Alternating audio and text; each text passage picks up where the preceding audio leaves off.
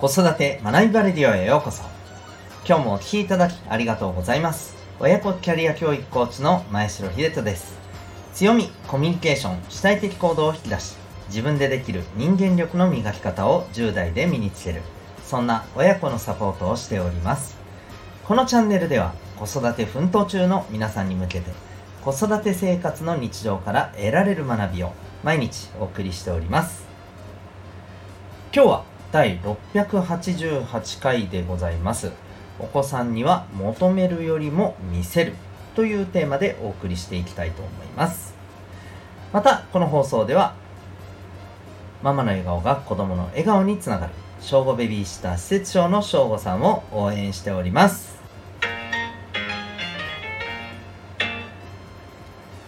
それでは今日の本題に行きたいと思います。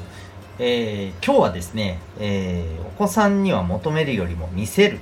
まあ、そんなテーマなんですけれども、まあ、これはあのシンプルにですね、え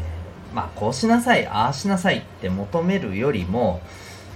まず私たちがやってみせる、うん、私たちが実践してみせるっていうことが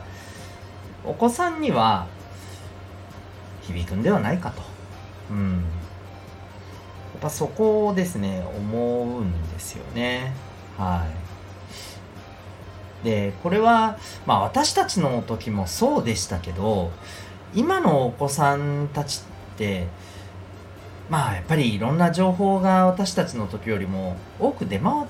ているじゃないですか。でそんなさまざまなま情報やさまざまな人たちの、えー、声とか考え方意見っていうものを正直あの同じ世代の頃に比べるとですね、まあ、私たちが要するに小学校6年生の時と今の小学校6年生の子たちとではですねおそらくあのいろんな人の意見っていうものをもういっぱい目耳にしてると思うんですよ、まあ、だからこそそうですよね。やっぱりこうあのいろんなやっぱり考え方とか意見っていうものを、まあ、私たちよりもね、まあ、はっきり言ってよく聞いてると思うんですよね。うん、同じあの子供の頃っていうことを考えたらですね。で、えー、そんな私たちもですよ子供の頃まあ親に対してですねあるいは先生に対して大人に対してですね正直、えー、先生やれてないやんみたいな母さんお父さん自分たちはどうなんみたいな ことってまあ大なり小なり思ったことあると思うんですよね。うん、なんで子供にはこれはやっちゃダメだって言ってて大人はいいんだみたいな。なんか大人になったんだからいいんだとか言ってるけどなんかそれおかしくないみたいなねそういうことなんかあったと思うんですよ。ましてや今の子たちって私たちよりももっともっとね、うん、こういったところの感覚ってあると思うんですよね。だからこそ、あれこれ求めるっていうことに対して、うーん、まあまあどう伝えるかっていうところにもよるんですけど、正直、もうなんか大人のああやれこうやれにはへきへきしてるわっていう風な感じで、まあ、なかなかですね、聞く耳を持たない、うん、受け取ろうとしない。なんか受け取ってるふりして流すみたいなですねそういったところってやっぱどうしてもあると思うんですよ。うんまあ、だからこそ私たちがやっぱりやってみせるっていうことが、えー、すごい大切なんじゃないかなと思うんですよね。うん、逆にまあこれこそ私たちの時もそうだったと思うんですよ。うん、子供たちにああだこうだ言うだけじゃなくて何よりもまず真っ先に自分が率先してやってたら、ね、挨拶しなさいっていうよりもですね、まず、あの、その人が子供たちにも大人たちにもですね、えー、元気に挨拶をですね、率先してやっていって、えー、それを、まあ、いつもね、あの、横で見ていたら、自然と挨拶するってなんかいいなとか、とか、えー、人として、まあ、あり方として、まあ、基本だよなとかですね、逆に挨拶できないってなんかとってもダサいなみたいな。そんな感覚になると思うんですよね、うん、だから自然と挨拶をしなさいと言わずとも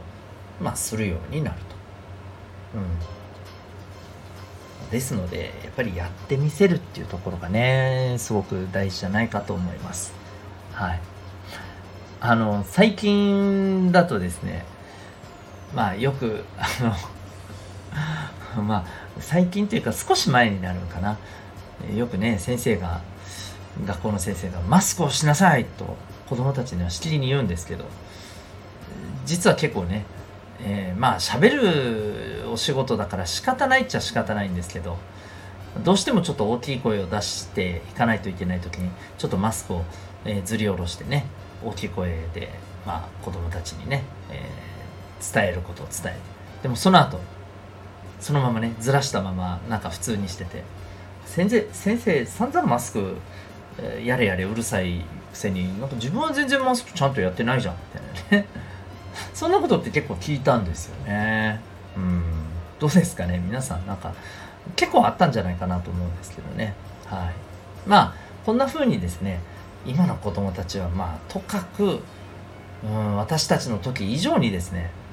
まあ、大人というものをですね、よく見てるし、まあ、もっと言うと、そうですよね、まあ、うん、誤解を恐れず言えば、舐めてかかってる部分もあると思うんですよ。ただこれはですね、単に今の子供たちが生意気だとかですね、えー、そんな言葉で片付けるんではなくて、えー、私たちがですね、やっぱりちゃんとね、行動できてないから、うん、舐められるっていうのはね、あると思うんですよね。まず私たちがですね、求めるんだったら先にしっかりとやると。はい。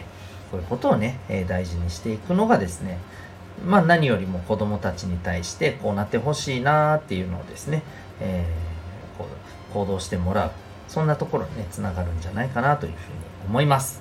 はい。ということでですね、えー、今日は、えー、お子さんには求めるよりも見せる。そんなテーマでお送りいたしました。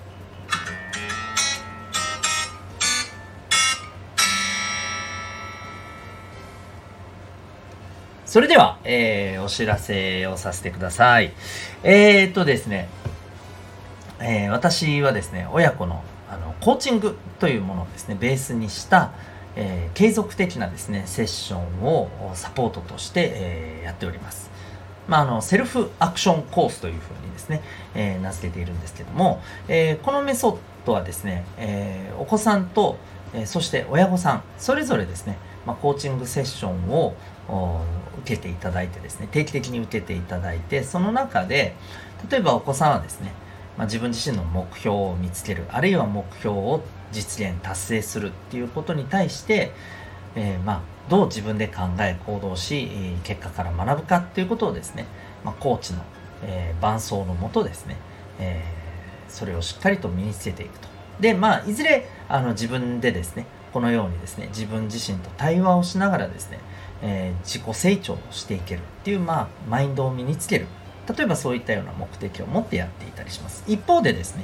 えー、お母さんお父さんのセッションの方ではですね、えー、お子さんとの、まあ、コミュニケーションの改善であったり。あとはですね、えまあ、今日の話とも関わるんですけれども、えお子さんのですね、えことをまあ大事にあのしっかり見るのももちろんね、え重要なんですけどもはい、何よりもですねお母さんお父さんが自分自身のですね、えー、人生っていうところに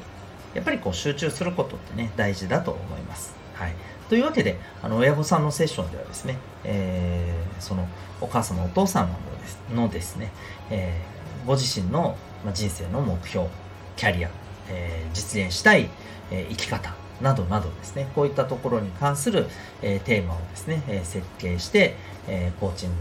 サポートでもって、えお母さんお父さんもですね、自分の人生を生き生きと生きると。そしてそれがお子さんにですね、え伝わると。はい。えそんな、まあ、サポートをさせていただいております。今、体験セッションもですね、行っておりますので、えまあ、コーチングってどんなものかなと。一体全体、まあ、あの